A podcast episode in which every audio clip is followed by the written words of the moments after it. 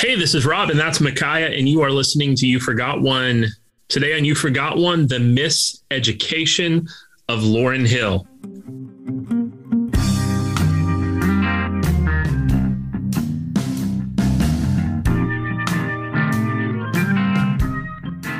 Micaiah, the Grammy winner for the best album of 1998. What do we need to know right up top about the miseducation of Lauryn Hill?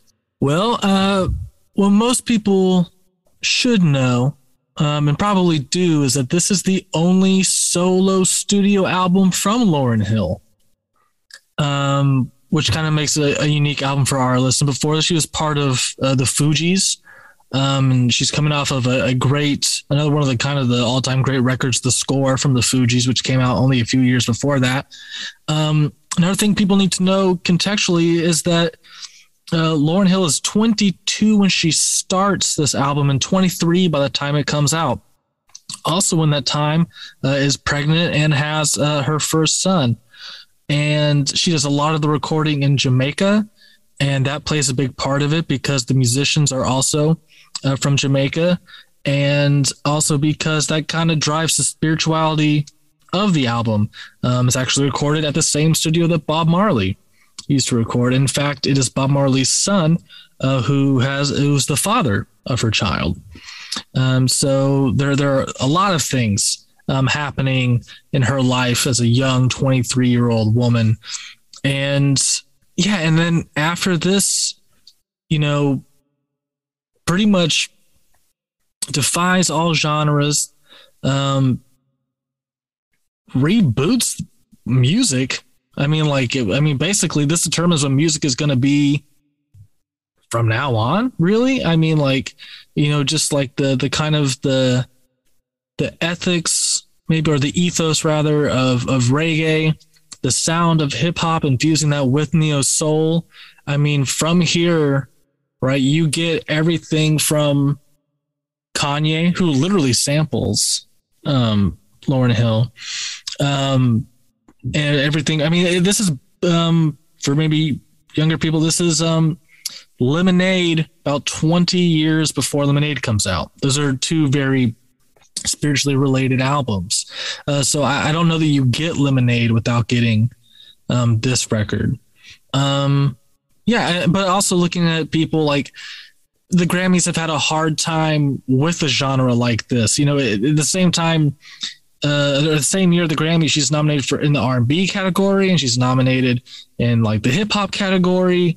And so the Grammys have kind of had this hard time with music like this that's not strictly hip hop, it's not strictly R and B or soul or gospel. Where do you put it? Where do we start calling this category? And um, they've kind of failed to categorize it. So it's been called urban contemporary, which people kind of reevaluated recently and were like, well, that's not a really great name for it.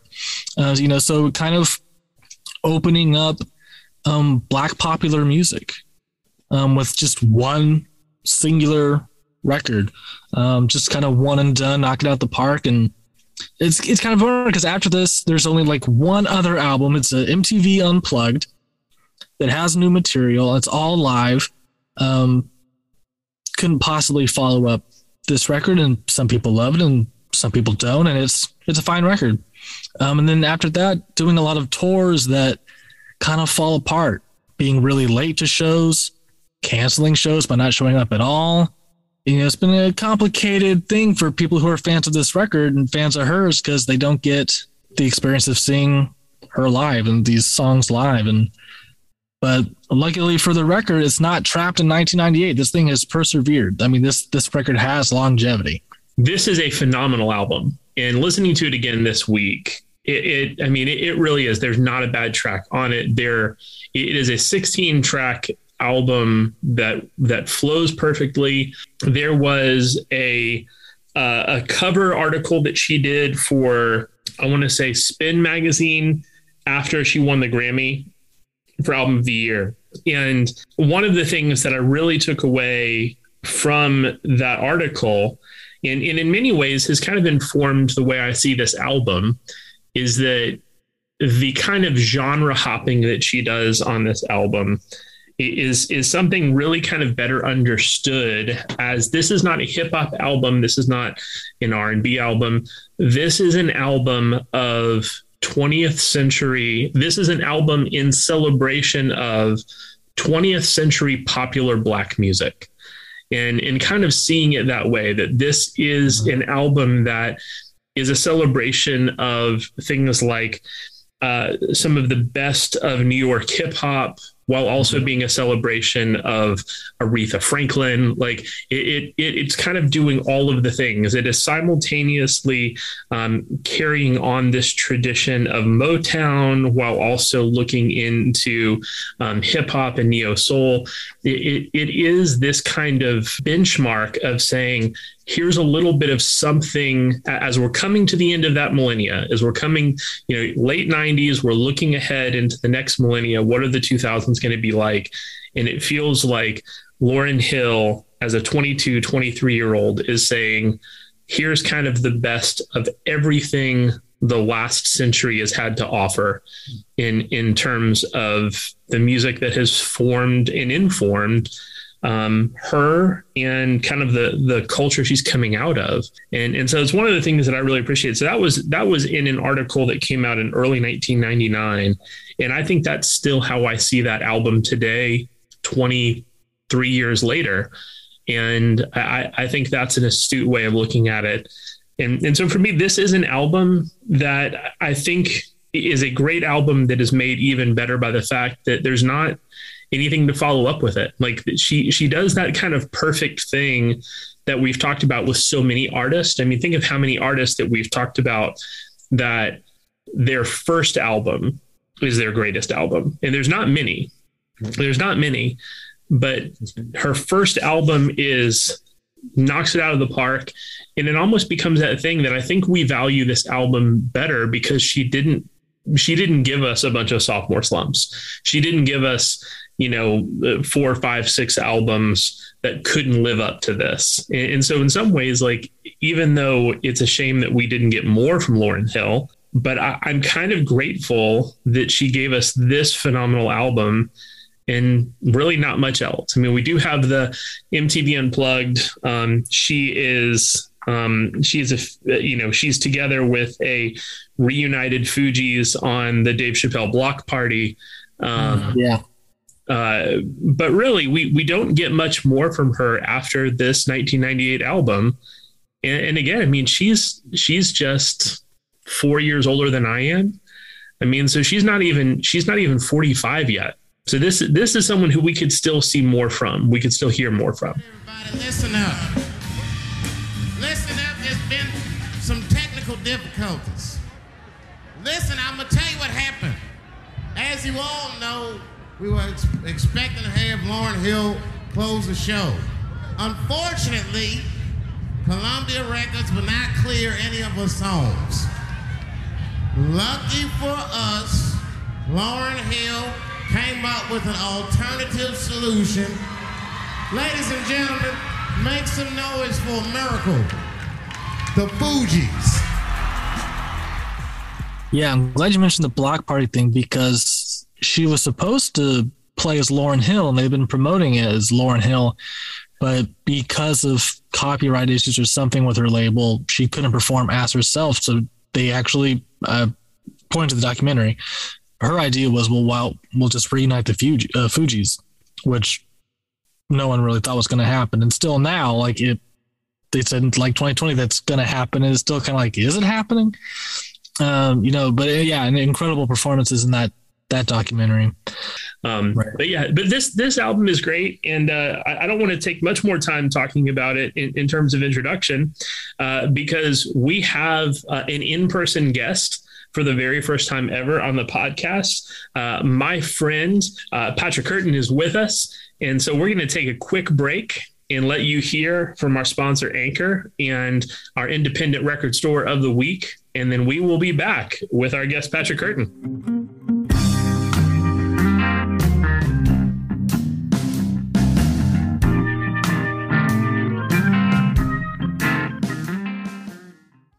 Hey, this is Rob, and I want to tell you about this week's independent record store of the week Papa Jazz Record Shoppe. in Columbia, South Carolina. Papa Jazz Records is located at 2014 Green Street, Columbia, South Carolina 29205.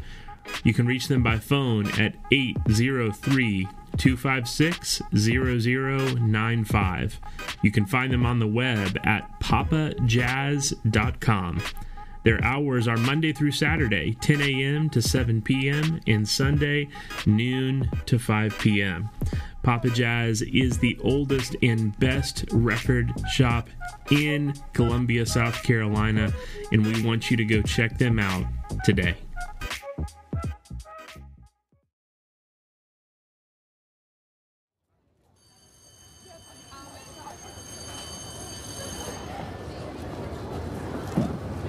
Respond when I call your name.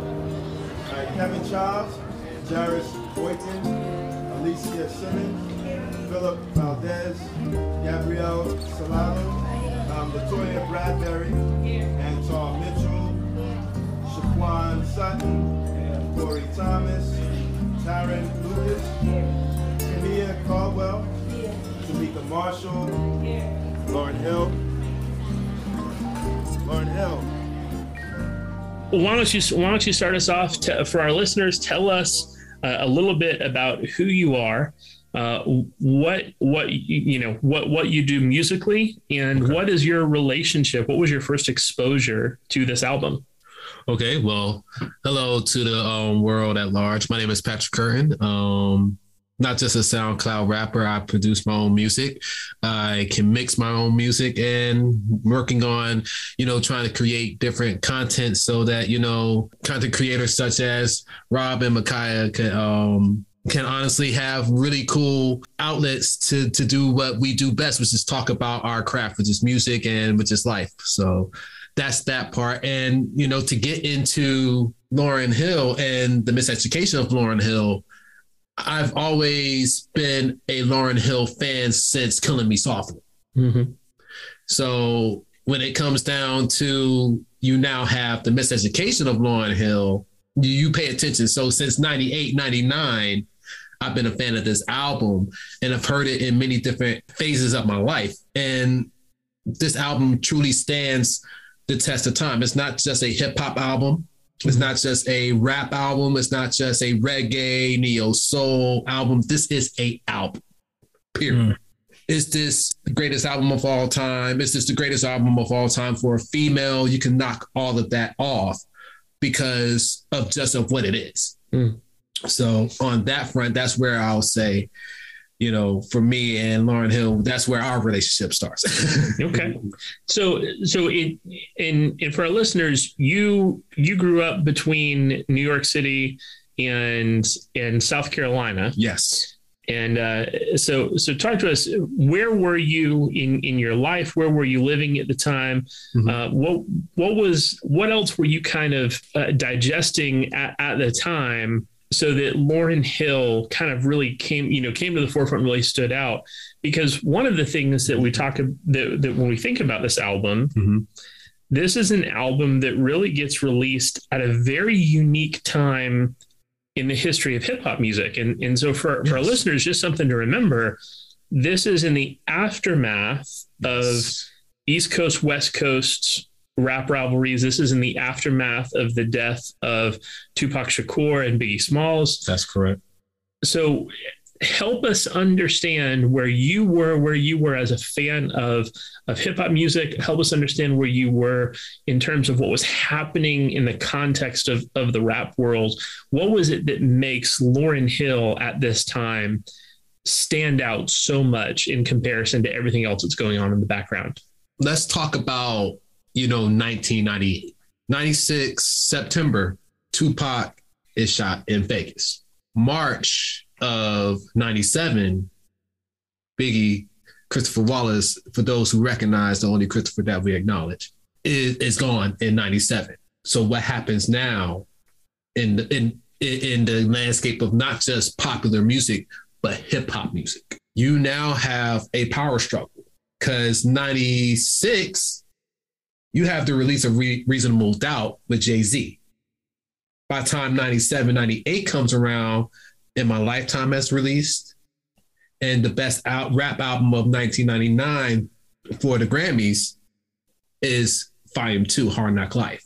I, in that whole grand scheme of things, I'm realizing that Mase is my favorite rapper, Hmm. but Jay Z is going to be the one. Right. So I'm not just looking at Lauryn Hill as one of the, you know, nowadays as a lyricist myself, as an incredible lyricist. Mhm. You hear Killing Me Softly, you hear one of the most angelic voices ever. strumming my pain with his fingers, singing my life with his words, killing me softly with his song,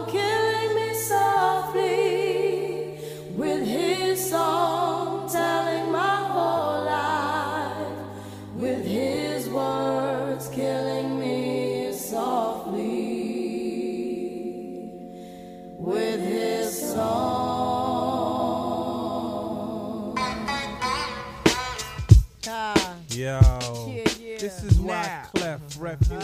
And 90, and that came out 95, 96. Mhm. I'm nine, 10 years old. Yeah. At nine, I'm picking up a pen for my own self to write. So this this era in time informs a lot for me Mhm. and others like me. Yeah. So when you get to that place, it makes you realize there there's something special happening here. And 98 is not just an important year for Lauryn Hill and hip hop. It's an important year for just rap, period. Mhm. There's a lot of debuts that are coming out too. So we can get to that as well. But in that whole thing that draws me to Lauryn Hill is if you're a hip hop fan already, you already heard the score. You already heard, you know, Killing Me Softly. For me at that time, eight, nine years old, I'm not yet on Blunted on Reality. Mhm. I'm not on the first album. You know, for those of our youngest that are listening, the score isn't the mo- only seminal Fugee album. There's one before it. Yeah. Right. So when you get to that point, I realize that I'm listening to someone that actually mm, I can can trust as a child. Like, oh, this person is good. Mhm. And you know, we could talk a little bit more about that. I don't want to spoil all the fun. Yeah, Yeah, 1998, also Aquemini by Outkast. Yes. Yeah, there we go. Right. So there's also the moment, right, where the East Coast and West Coast is imploding, maybe. Uh, and then the South is also rising up at this time. Of course, not just Outkast. You have Underground Kings and all sorts of people and Geto Boys. But yeah, Aquemini, you know, it's a huge album that gets only Rosa Parks, I think, is nominated at the Grammys that year, right? So it's still not getting, you know, Southern hip hop's not really getting. Also, at the same Grammys, Will Smith wins Best Rap Song of the Year for Getting Jiggy with it. Yes. Uh, so you know, it's Kind of just even though even Lauryn Hill, even though Lauryn Hill gets Album of the Year, there's still some funky stuff happening um, at the Grammys. But And, and also, the, the recording the the recording industry association of america that puts the grammys together is is historically irrelevant. I mean, they just yeah um, irrelevant but but but behind the times and so Always. I mean, when you, when you go back, I mean, 1989 is the first time that rap actually uh, appears as a category in the Grammy Awards. And Will Smith wins the first, the the first rap Grammy in right. 1989, and the award isn't even televised until 2000. yeah until until 2000 Mhm. and there was some pushback even the year that even this year that we're talking about 1998 those 1990 those those february 1999 awards i mean th- that there was some real pushback because you have these great artists these great rap albums that come out that year and they're not even televising the category Right. Yeah. Well, there, well, there's another thing about that too, and this isn't necessarily for the podcast, but hip hop award shows had a really bad rep. Like, Oh, um, I went back and watched like every Halloween Horror Nights for The Simpsons, Mhm. and there's like a four year stretch where there's like a Source Awards joke Yes. for like every year The Simpsons like but it but there was just like a lot of you know drama at the you know at these award shows um you know so the People Grammys probably just people were dying at this or because because Yeah. it was really this kind of place Mhm. where the the east the east coast west coast rap rivalry that was its largest stage every year was was the source awards and then it became no matter who won it became an opportunity to air out beef or to or or or, to you know it now it's more bragging rights over which coast is better let me speak on that. For those who don't have context of the Source Awards, for hip hop, that was the only national award that the culture had. Mhm. So, where do you air out grievances amongst family? At home. So, the real beef didn't start, like as far as the drama, didn't start until 95 that same year, as we talk about Aquemini, you have Andre Three Stack stepping up on that stage, stage saying the South has something to say and getting booed. And you just won Best New Artist? It was backlash from the East Coast, West Coast thing. Yeah, yeah. It was pretty brutal to just be in a room full of people that that don't even really, really care about what you do. So what's up, Dre? Pressure can either bust pipes or create a diamond. And what Andre said when he got on that microphone created a diamond. But it's like this though. I'm tired of folks, you know what I'm saying? Them closed-minded folks, you know what I'm saying? It's like we got a demo tape and don't nobody want to hear, it, but it's like this, the South got something to say. That's all I got to say. Now we can go in, let's go a little deeper. Let's talk about the concept of the title of the miseducation of Lauryn Hill. Yes. I can kind of speak to that because this is the community I'm coming out of. The miseducation of that is here's the stereotype. You put a bunch of black and brown people together, there's going to be some drama. Mhm. The truth of the matter is the real East Coast, West Coast beef didn't get started or as far as escalating until after that night. Yeah, and I want to say something else about the title too, while we're still sticking to this the record, right? Right. That it's not the uneducated Lauryn Hill. Right. There there's an important difference there. She's not uneducated, Right, right? It's the miseducation, right, right? Uh, which is a, a, an important distinction to make. Um, and and there's there are a number of things about that. Mhm. You know, has she been being miseducated on on romance, um, being miseducated on, you know, your place um, in your community, and that could be like your geographical community, the hip hop community, the group, the Fugees, right? There, there are a bunch of different kind of groups, right, that you're associated with um, as an artist and a black woman, right, for Lauryn Hill. You know, so uh, miseducation in terms of you know what she's capable of, right? Like, oh no, you have to be one third of something. You can't just go out and do your own record. And that was a problem too, right? Because even Wyclef was like, well, I'll produce the record, and then she's like, no, I, I'm going to do this, right? I'm writing it, I'm producing it, I'm putting the the team together, That's you know. So, um, and also miseducation in terms of right, um, and oh, we're jumping ahead here, but when she gets pregnant, you know, people are saying, think of your future, Hmm. think of your career. This, Right. These are basically lyrics in the song. You need to have an abortion yeah if you if you want to make it, if you want to be happy, if you want to be successful, you have to get an abortion. Now that's there are a couple of things there, right? That uh, the miseducation on what success is, on what the expectations for a woman are, right? There, there are a lot of things that are happening in this album about what miseducation actually means. It doesn't have to nothing to do with being uneducated, right? But just um, relearning things about who you are, right? right. your essential self, as like Thomas Merton would put it.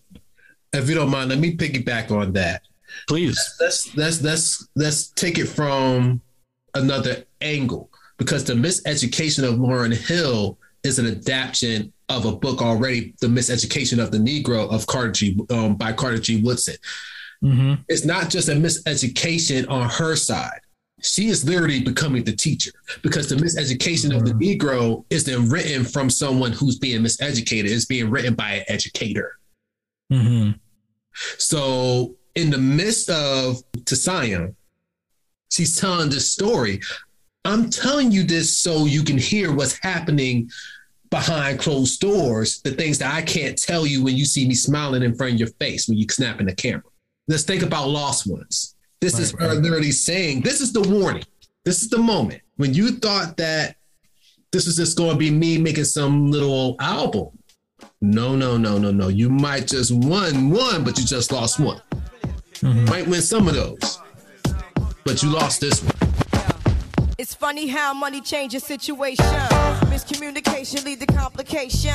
My emancipation don't fit your equation. I was on the humble, you on every station. Someone play young Lauryn like she done. But remember not to game the one of the sun. Everything you did has already been done. I know all the tricks from bricks to Kingston. My ting done major kingdom, one wrong. Now understand L-Boogie, not violent. But if a thing test me, run for me gun. This way since creation. A groupie call you far from temptation. Now you on ball over separation. Tarnish my image in the conversation. Who you going scrimmage like you the champion? You might win some, but you just lost one. You might win some, but you just lost one. You might win some, but you just lost one. You might win some, but you just lost one. You might win some, but you just lost one. And, and that's the general concept throughout the album just like since you brought it up a little early, like you said, the pregnancy. That takes a huge, you know, strength of character to be able to bear your soul in America, not just in the world, mm-hmm. in America in 1997, 1998, which at that time, even somewhat to me now, is still hard for Black and Brown people to do. Hmm. Because not only do I need to be strong in front of you, I don't have the luxury of losing it. So, hmm. it, so when you think about the miseducation of Lauryn Hill, that's why I say it's not just a hip hop album. It's not just a pop or or a rap album. This is an album, hmm. point blank. Period. Because if I said it right the first time, I don't have to repeat it again. Mm-hmm.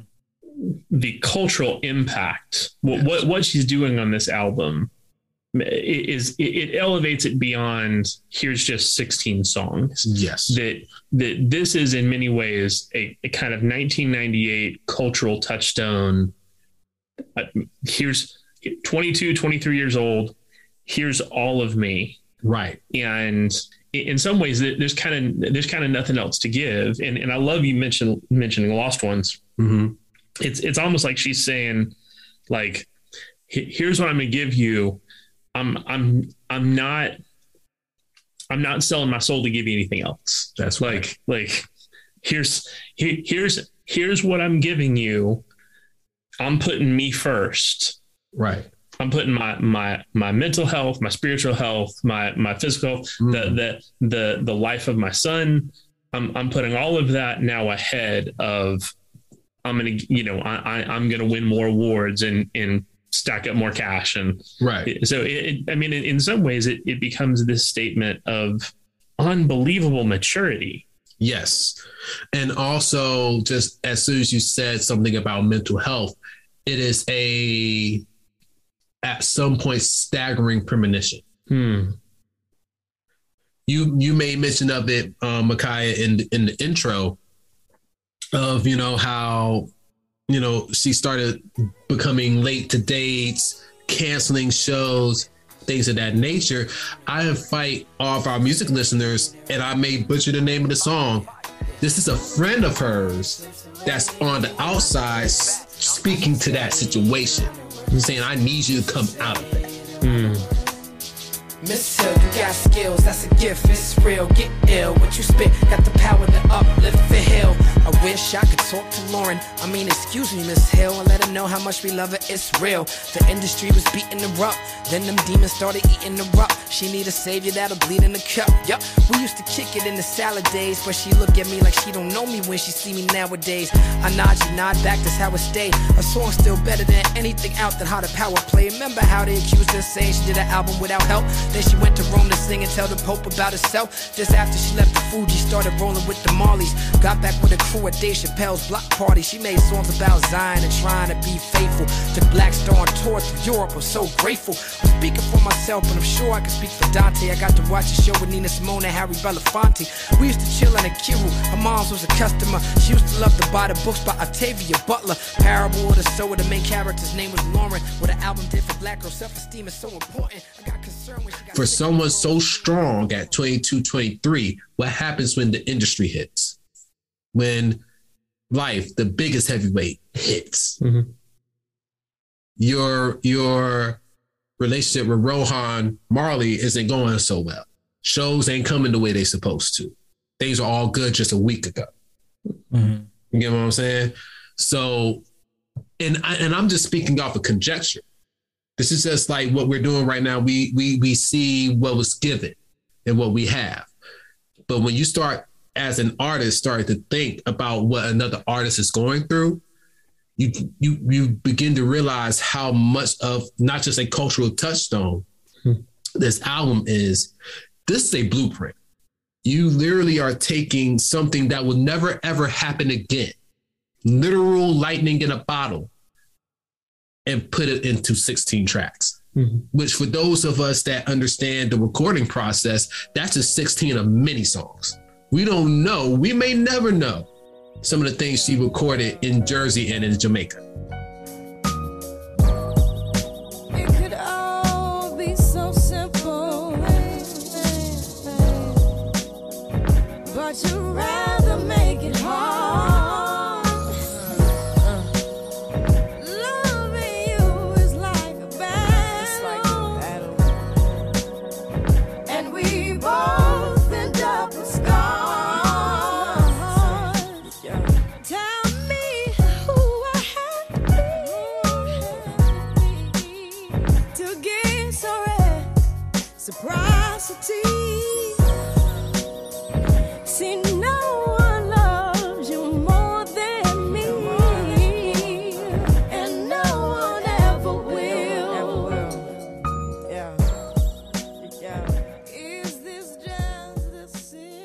Let me kind of move us in, in this direction because you, you mentioned you mentioned the idea of, of kind of this album becomes a, a blueprint in some ways, and I, I think that's a eh, that's that's an especially uh, weighty word considering mm-hmm. the era of music we're talking about and the album that Jay Z's about to release.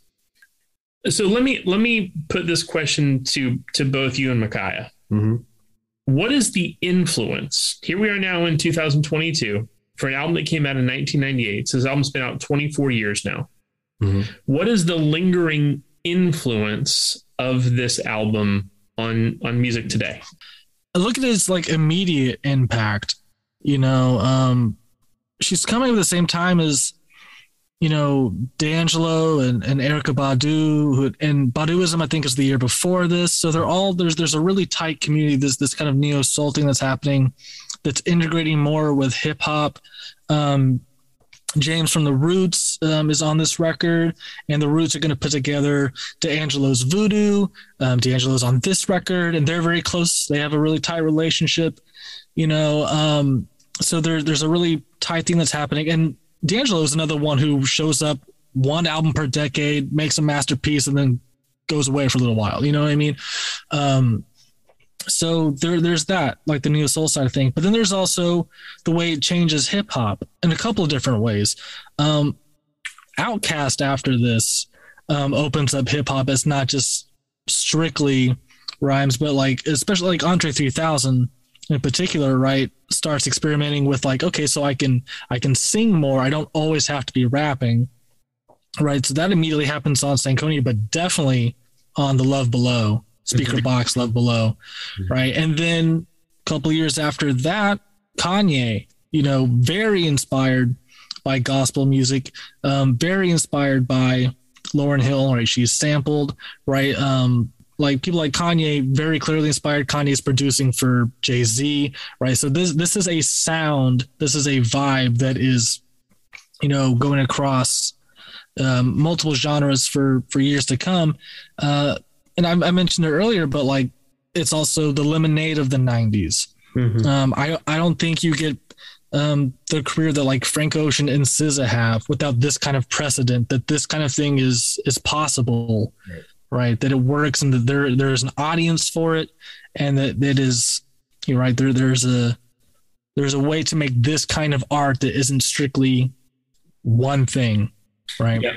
I, I really love that you mentioned Frank Ocean because that's mm-hmm. that's the thing I've been thinking a lot about this week in trying in trying just to like place this album. And again, I, I think this is this is probably telling of the era of music we came up in. Mm-hmm. Is that I'm I'm constantly looking for a box to put it in, which which I, I don't think is I, again I think what Lauryn Hill does is I think she's one of a handful of artists over the last 20 years that have really broken down all those barriers and walls of it needs to fit neatly in this in this box. But in my mind, trying to be like, man, what is this album like?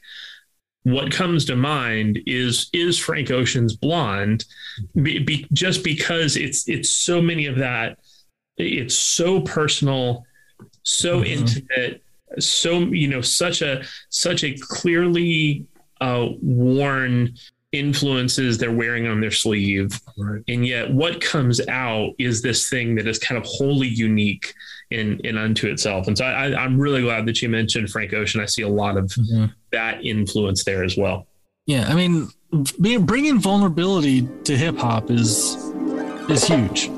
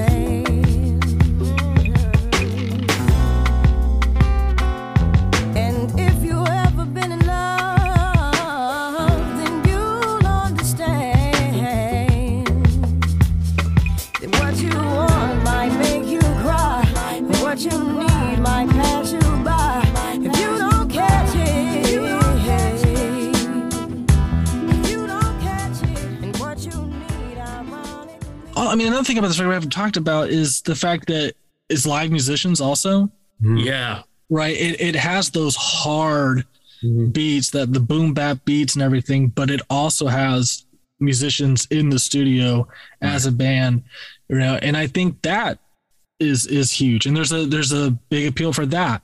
Um, I think that's also why the Roots, who are who have been making records for years before this, I think that gives them a new audience also because this record becomes more popular than anything the Roots had done up to this point. So I think it is a, a door for a lot of people to. li- I mean, this record like goes gold pretty quickly, and it's diamond now. You know what I mean? So this this for a lot of people who have this record or exposed to this record, I think it is a doorway to a lot of other music, whether that's the hip hop route, the neo soul route, right? Whichever way you want to take it, depending on what it is about this record that grabs you, you know, it invites you to learn a lot more about a bunch of other, you know, styles and genres and artists. It's not that neo soul and hip hop and reggae weren't being done. They were being done from the jump. Let's not forget about the founder of hip hop. Kool Herc is from Jamaica. Right. Right. So when we get to that point, we're already putting neo soul into uh, soul at that time, funk at that time, rhythm and blues at that time. Hip hop has always been a genre of juxtaposition. We've always had to come in through the back door. When we couldn't get a string or a string ensemble or a wind ensemble to play what we needed, and but we found out that you know Kool Herc and Flash they know how to do the round around. They know how to loop things. They understand the science now. That's where you start actually getting to a place where you start to see that hip hop isn't just a music; it is a culture. It is a art form. You're pulling from something. What you get from the um, influence from that album going into today is literally no one's afraid to try something because even up to that point, the record industry became formulaic. There's a formula, there's still to this day a formula how to make, create, even down to how you mix a hit record. Well, that was Roc-A-Fella Records' whole thing, right? They they had like there has to be like this many verses, the, uh, like you have to have a feature come in, kill it, and you have to have a hook that happens, and you have to have it like in the first like 30 to 90 seconds you have to have the hook come in so that that's how much like they had it down to like this is how long people will listen to it on the radio. You got this long to win them over. So Roc-A-Fella is really kind of like that like hip hop hook machine.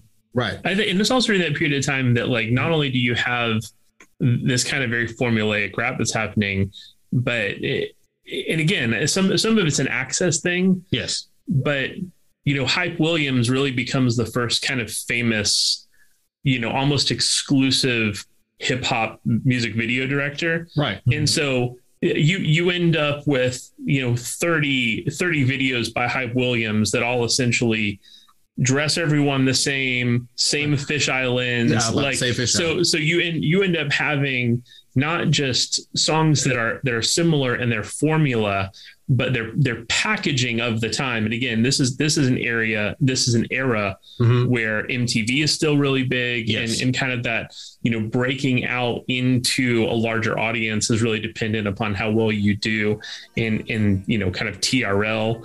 Uh, you know, during during that era, and so you have all that going on, and everything kind of all looks the same, kind of sounds the same, is all kind of Right. packaged the same. Right. And here's Lauryn Hill.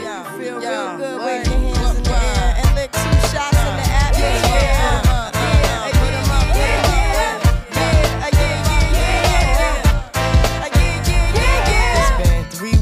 were looking for your friend. The one you let hit it and never called you again. Remember when he told you he was about to Benjamins? You act like you ain't him, they give him a little trim to begin. Now you think you really gon' pretend like you wasn't down and you called him again. Plus when you give it up so easy, you ain't even fooling him. If you did it then, then you probably can. Talking out your neck saying you're a Christian. A Muslim sleeping with the gin. Now that was the sin that did Jezebel in. Who you gonna tell when the repercussions spin? Showing off your ass cause you thinking it's a trend, girlfriend. Let me break it down for you again. You know I only say it cause I'm truly genuine. Don't be a hard rock when you really are a gem, baby girl. Respect is just the minimum. Nigga, you still defending them now. Lauryn is only human. Head like a million women in Philly pen. It's silly when girls sell their souls because it's sin. Look at where you be in. Hair weaves like Europeans. Fake nails done by Koreans. Come again.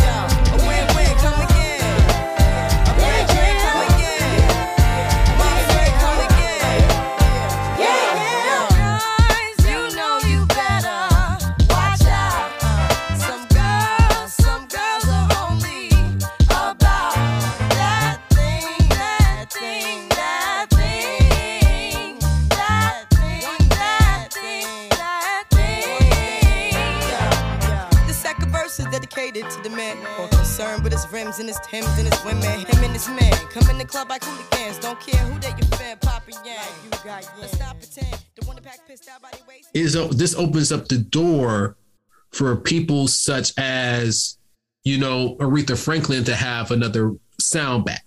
Yeah, Lauryn Hill is a is up against herself at the Grammys that year for her song and the song she wrote for Aretha and CeCe Winans and Whitney Houston. Mm-hmm. Because you get to that point where even the production techniques were different.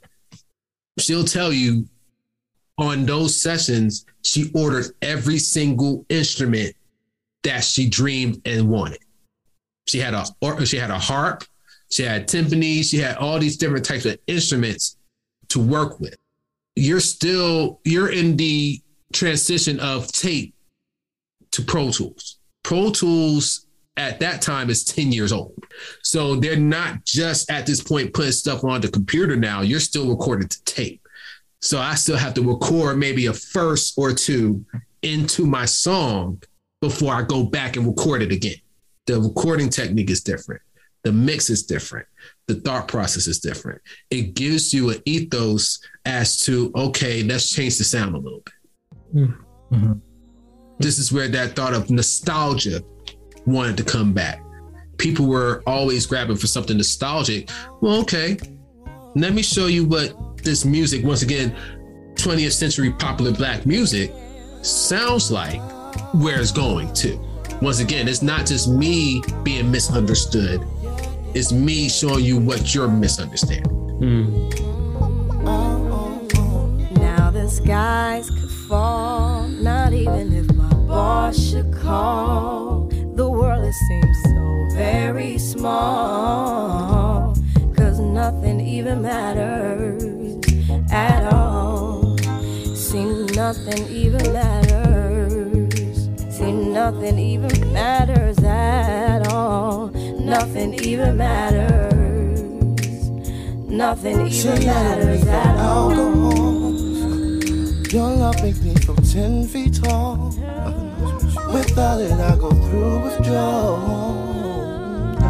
Cause nothing even matters at all. Nothing even matters. Nothing even matters at all. Nothing even matters. Nothing These matters. buildings could drift out. Columbia and Ruffhouse Records, which for those of you young folks that are listening, now that sounds so weird saying young folks, right? um, now listening, Ruffhouse is one of the the early hip hop labels. That so you're talking about a grand like a mainstay in hip hop. When you talk about what this album, this what label this album is pushed through. But Columbia gave her the ability we're going to let you do what you do. You haven't done anything stupid thus far, so we trust you to do what you're going to do. Just not let us help you to do that. So when you allow someone to have that much creative freedom to explore the way that you explore, that's when you get albums like The Miseducation of Lauryn Hill. That's where you get To Pimp a Butterfly. That's where you get Take Care. Hmm.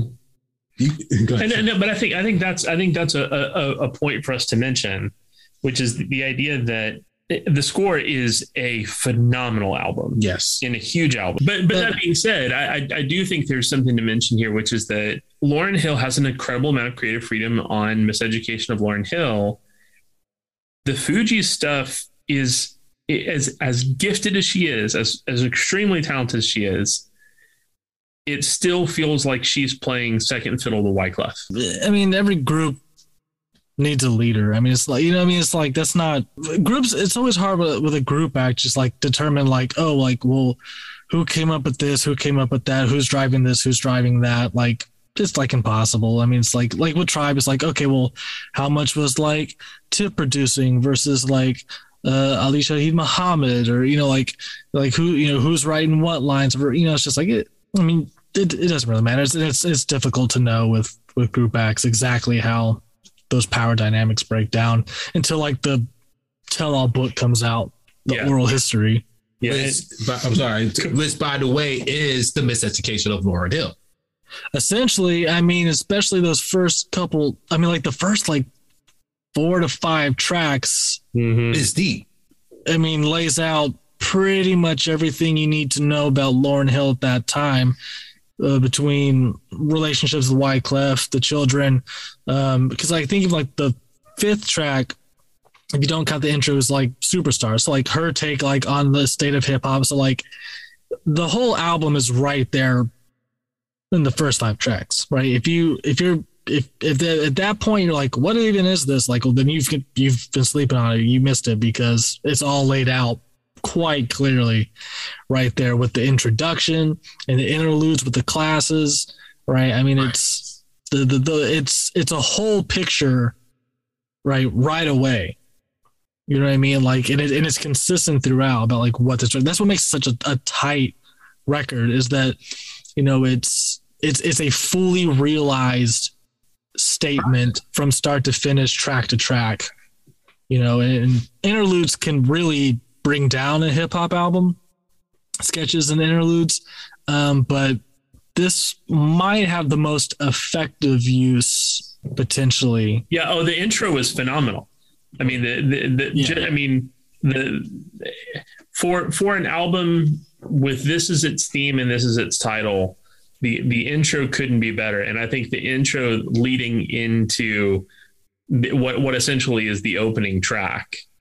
I, I, I it's it's it's a flawless ex- it's a flawless execution of something that by this point in 1998 had really become um and you and I've talked about this Micaiah like the the skits and interludes in in rap albums by the time you get to the the late 90s it was so overdone and I mean uh, it makes I'll me, tell you exactly who killed them was Eminem. no no no. No. Master P did. Oh. Hey, we got some very intelligent women in here, man. Do you think you're too young to really love somebody? Wow, let's say it from me. Uh, I'm an adult. I say, wait, you too young to be in love. This is silly. You're infatuated with him. He got nice jeans. He wear fancy Adidas. I mean, it, it might be something I don't know. Go ahead. It's a difference from loving somebody and being in love with somebody. Well, you tell me. What's the difference? Okay. What's the difference? Okay, Shan. You you can love anybody,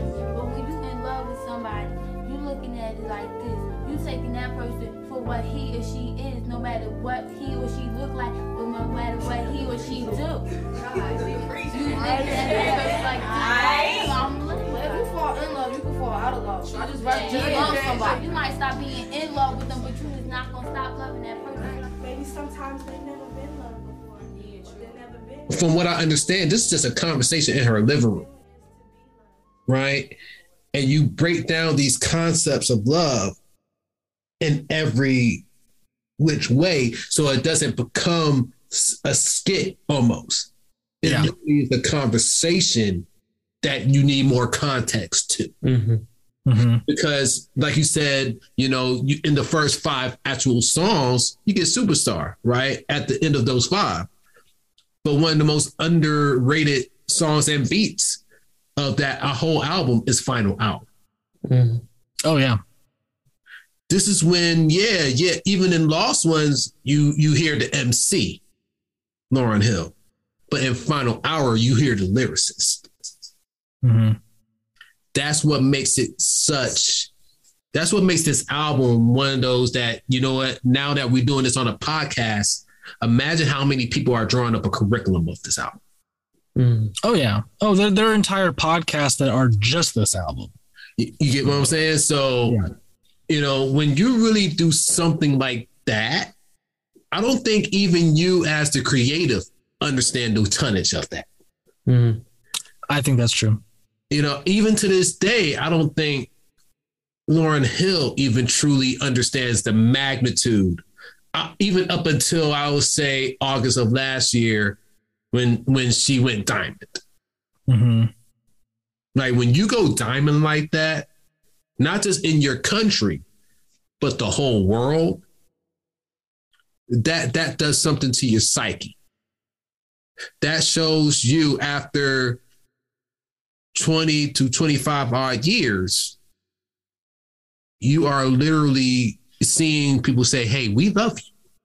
Mm-hmm. The same thing that made her come to shows late and stop showing up to shows is the thing that, hey, even if we couldn't tell you this in person, we're going to tell you by the numbers. Mm-hmm. Mm-hmm. Yeah. So so so let's let's let's talk about this then. Not not in order of what you think is the best, but in order of how they appear on the album, in in in their chronological order in the playlist. What are the five? What is what are your five favorite songs on this album? Would you do you have yours? Yes, I do actually. from order to of appearance, you have Lost Ones, Mhm. X Factor, Doo Wop, Okay. um, Superstar, Final Hour.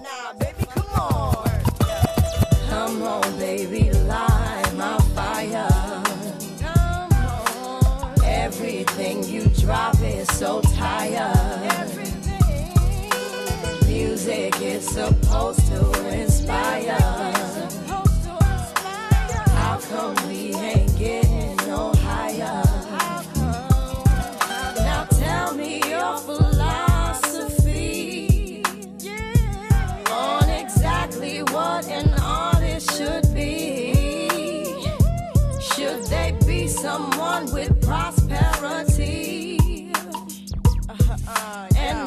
And no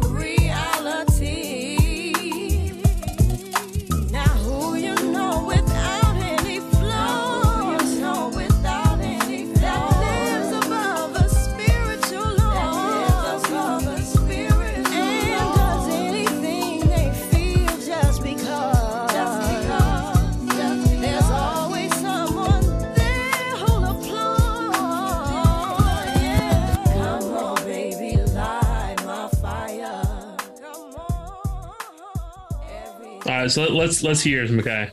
Yeah, mine's almost identical. Lost ones, um, because like Patrick said, like it's just one- just uh, such a great opener, and I think I always pick an opener when we do these lists, and this is an exceptional one. It just goes so hard. It goes so much harder than you think. I, Like I don't know that we've ever done an episode where you haven't picked the opener. I think you're right. Um, but but to go that hard and then give us X Factor, Yes. Like yeah. So that's that's my number two is X Factor, which is just so good. I mean, that that's such a perfect picture of like what the album is. Just like those two songs, uh, and then Doo Wop, of course. Uh, and then I I have nothing even matters Yeah. with featuring D'Angelo. Um, because nothing even matters to me. Like looks forward, while everything else is kind of like either looking back or very rooted in the present. This one seems to be like really looking forward to what music is going to sound like in the next few years, particularly Angelo's An- D'Angelo's Voodoo, um, because he's working on it like at the same time. But that's kind of I thought that made my list like make sense to also include that. Um, and then everything is everything. For, for the first time in the history of doing this podcast, you and I have an identical five. Oh wow! Wow. Because I I made some swaps, and I I did some wow yeah everything that it goes from nothing even matters to everything is everything Yeah. is another just like great Yeah, the, the like two Ones- songs next to each other. X Factor transition, right? And then nothing even matters. Everything is everything. Like those those two pairs, and then do up. That's I, I'm I'm exact. Those those are my five as well. wow uh, this has never happened for us. I know. I, so I mean, this is this is really saying something.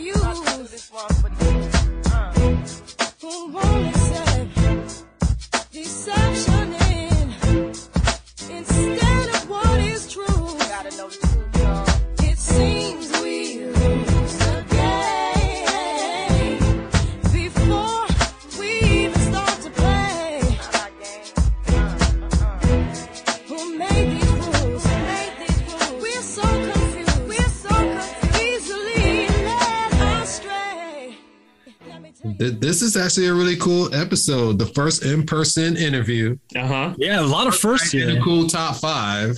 What is this? I tell And like the miseducation of Lauryn Hill, this will probably be the last time we do this. um, Yeah, that, that's not. Let's not say that because you know. you don't want to put no, we'll do we'll do a live episode. Um, and then yeah, that, then that'll be our last. But because I at one point I almost had every ghetto, every city, uh, Oh. because because it's straight up Stevie Wonder, like 1972, 1978 era Stevie. Yeah. And I, you know, so like I was just like, oh, I like I love Stevie, so I love this. But I was like, that's not a that's not a good enough reason. So, So I, I, I will say an, another. Uh, uh, what what would be my six and seven if I was doing it? Okay. okay, Another is another pair of songs that I love how they work together.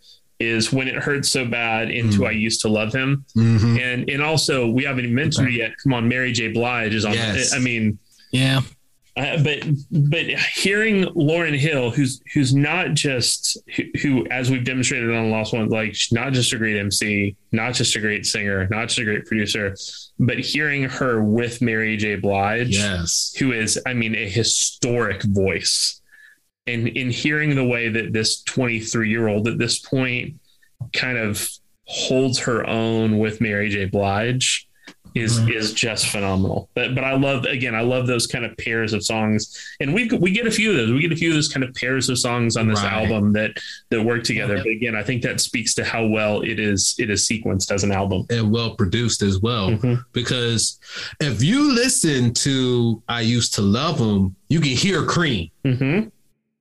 You know, uh, in there as well. So just the hip hop elements of it. Let, let me let me say something. This might be me being geeky Mm-hmm. about it. There are a lot of technical mistakes in terms of the recording and tracking of this album.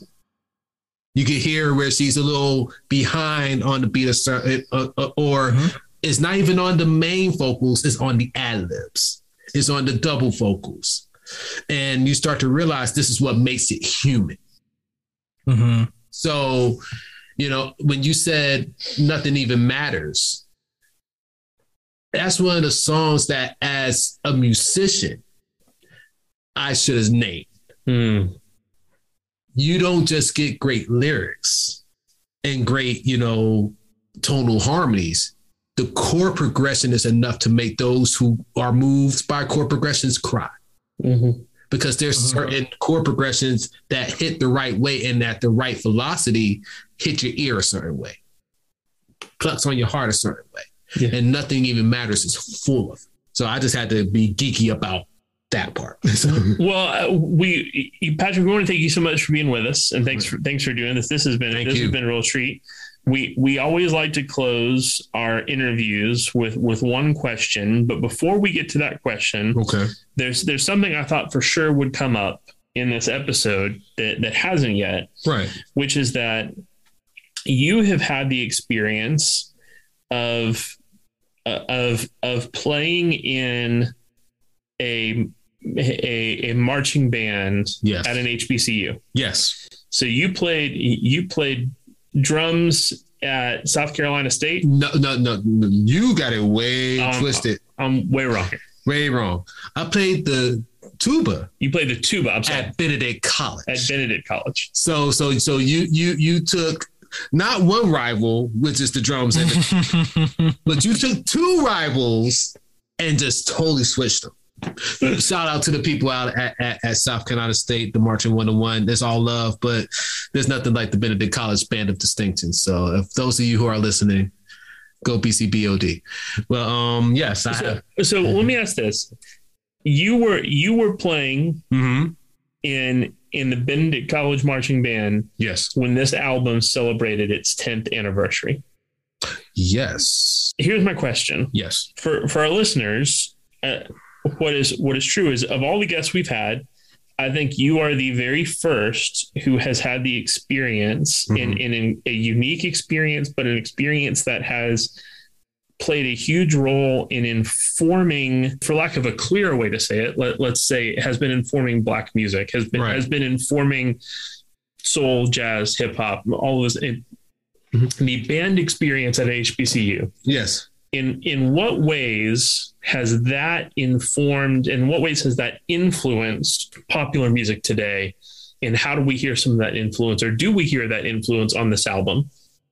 I, I would say when you get to the HBCU band world, and this is just my conjecture, right?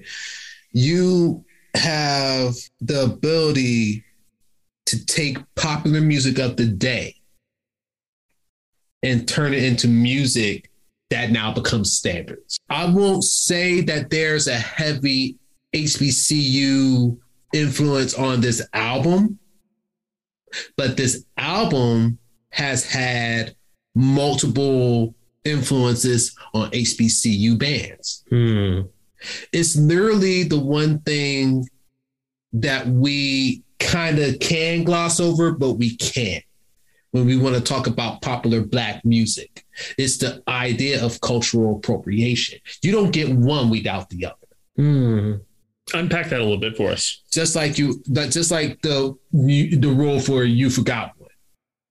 You don't get the miseducation of Lauryn Hill without school. You don't get, you know, album of the year by Lauryn Hill without having the year that hip hop itself had. Hmm. Not just rap hip hop, but R&B is hip hop as well. What do we call Mary J. Blige? The queen of hip hop soul. It all works together. Hmm. You can't have one without the other. You can't enjoy the music and then push away the culture. Hmm. Well, Patrick, we like to end every conversation here. Okay. We are Micaiah and I are fans of list making. We are we are. Uh, this is a podcast in many ways that grew out of the idea of two friends who had the habit of at the end of every year texting each other our best of the year lists. Okay. What are your top five albums? Now, this can be anything. This can be the albums you think are your personal favorite, your your your top five favorite albums. This can Okay. be what you think are the best five albums ever made. Okay. This can be just the five albums you're listening to lately, or this can be five maybe underappreciated albums that you want to introduce our listeners to. Wow. So your your pick on what those five are, but what would what would those five be? For me to name five albums, it, it, I can do it, but it, it, it's going. I'm pulled from all different areas. Okay. Because that's a lexicon question. Okay. You know, you get to a point where if I say one of my favorite albums is Songs in the Key of Life, you're gonna have someone say, Well, what do you think about Innervisions? Which, by the way, Songs in the Key of Life, I think that should be every creative, especially if you record and produce your own music. That is the standard. Hmm. That is a true magnum opus. Mhm. And then for my hip hoppers, yes, I am a huge Jay Z fan. You got to have the blueprint because you you get an album that sees Sean Carter in transition. Production wise, from top to bottom, through all the mixes and all the things, thriller. Underappreciated album for me, coming from my era, was a very unappreciated album. Jermaine Dupri, Life in 1472. Hmm. And we had this conversation not too long ago. For my soul, the faith by the truth. This is that's an album. The reason why I call it a oddball album for those of you that may not be into Christian hip hop or to anything of that nature, you get someone in Emmanuel Lambert, aka The Truth, that unapologetically preaches a message. You know, that that to me, production wise as well, with you know, you know, produ- producers like True Life, um, Rock Soul Productions, you know, for those of you who are actually know the lineage, that's one of the albums that I can go back to and say, this is what made me want to pay attention to the songs that I create. So that's just five of many. Yeah. Five of many. So Yeah. Well, Patrick, thanks for doing this, bud. I appreciate you for having me. Uh, thank you, Micaiah, for enjoying my, you know, long pontifications. Sweet. Enjoyed it greatly. Thank you. I appreciate you.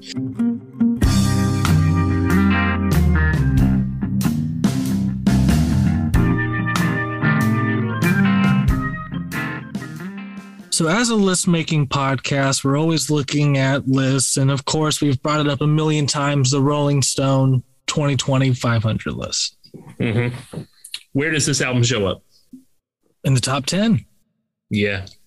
I mean, it, this one took a, a huge leap um, into the top 10. And I mean, that that's what, what, what do you think about this record being in the top 10 greatest albums of all time? Songs in the Key of Life is on there, Purple Rain is on there, Blood on the Tracks, and Pet Sounds, Abbey Road, Miseducation of Lauryn Hill. So here's what I'll say. When I look at the top 20, I, I don't I don't know that I think Miseducation of Lauryn Hill is a top 10 album of all time. But it's definitely it's definitely a top 100 album of all time. I think mm-hmm. it's probably a top 50 album of all time. And even though I don't think it's a top 10 album of all time, it is it is not an album that feels out of place where it is in this position. So where where Rolling Stone placed Lemonade in the 2020 list was far more shocking to me than placing Miseducation of Lauryn Hill in the top 10. This is this is not an album that feels out of place in those conversations of the greatest albums of all time. And and that's really, I mean, you want to talk about if there's a threshold we're talking about with this list, I mean that that's that's it. I mean, we've I think we've we've kind of planted our flag in the ground with some episodes. We've we've been really honest about either artists or or eras of an artist's career that we feel like are deserving of more attention than they have gotten or um, you know as we did our death cab for cutie episode you know albums we think should be uh, should should take the rightful place among some of the best ever made even though if they haven't been um, but this has been a strange season so far for us because it really feels like we're going back and forth between albums that Rolling Stone does not acknowledge at all Mm-hmm. and albums that are among the top 20 of all time. And so it really feels like we're kind of moving back and forth between these Yeah. really safe kind of canonical picks Mhm. and kind of putting, you know, planting our flag in the ground and saying, no, no, no, you, you forgot one. Um, Yeah. but, but this is not an album anyone forgets. This, this is, this is not an album. If, if you're talking about some of the best albums ever made, this is not an album that's going to get left off many people's list. I mean, for me personally, like it's not on my personal favorite 100. Right, I have the CD, I have the record. I love this record. Like I, I, I- enjoy it a lot. I listen to it at least once a year. Yeah. Um, but it's just not personally in my top 100. So it's one that's I'm not gonna make the case for it like I am Joni Mitchell, right? But this is right the blue of the 90s. This, I think, maybe the closest record you have to blue in the 90s.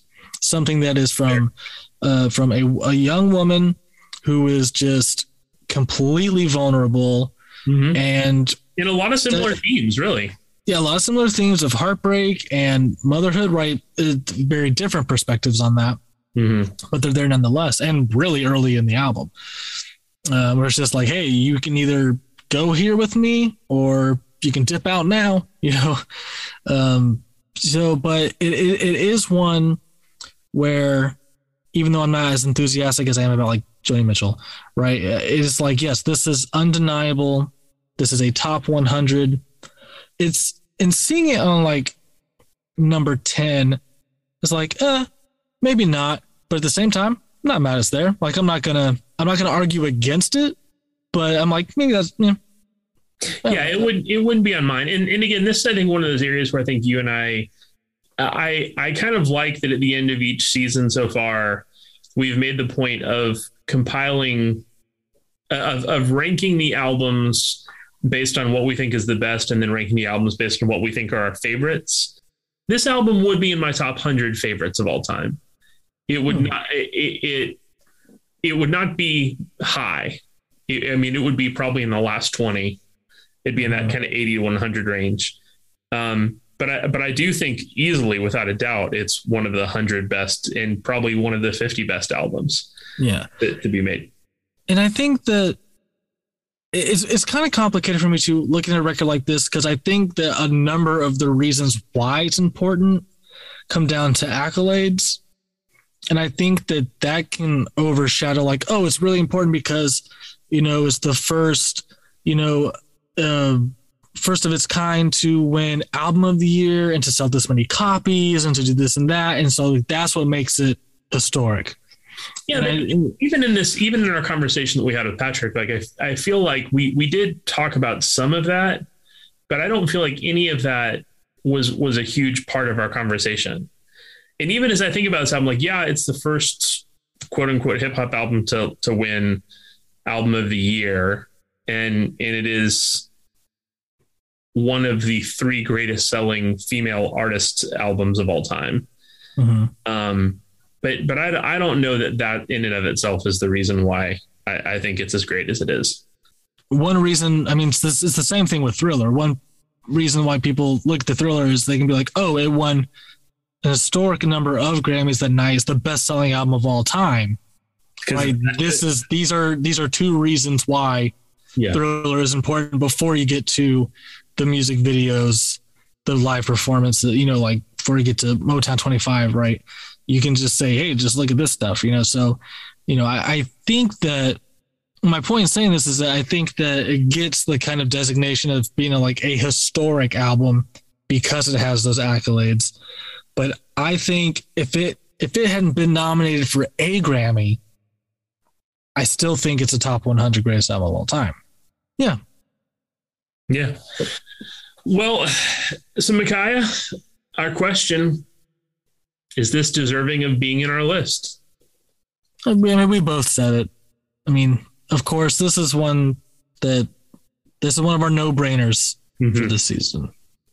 You know, there's the, we're not going to get in any kind of trouble for putting this one on unless there's someone out there who says, you know, well, you need to have this and the score. Uh, well, unfortunately, those are just not the rules that we're playing by.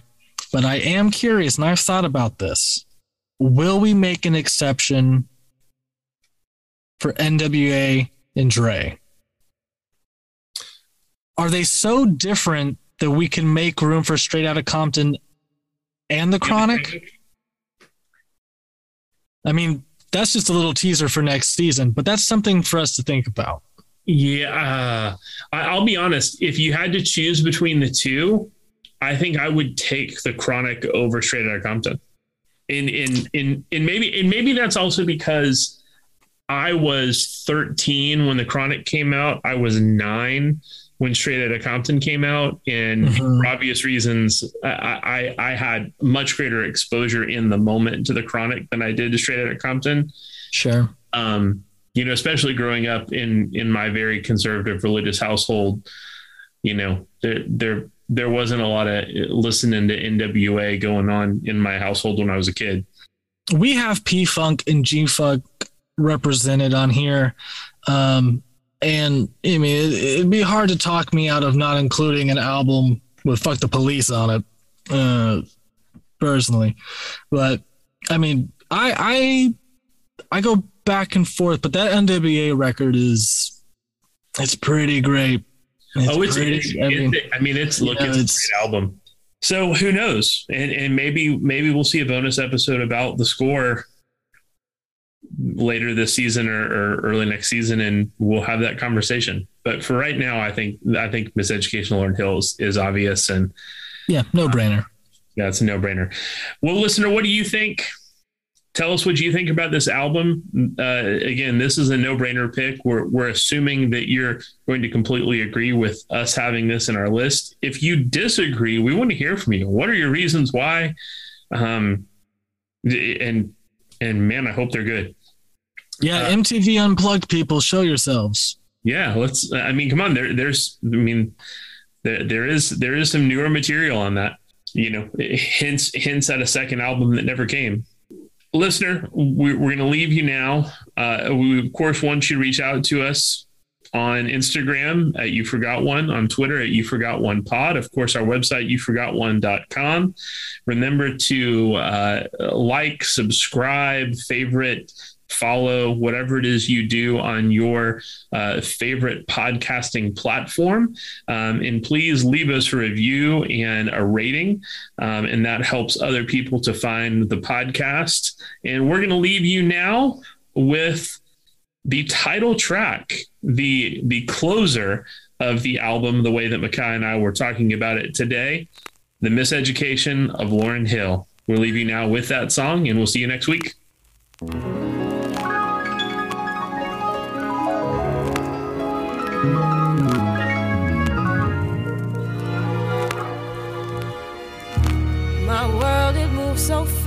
Fast today. The past, it seems so far away. And life squeezes so tight that I can't breathe. And every time I've tried to be what someone else thought of me, so caught up, I was unable to achieve. But deep in my heart,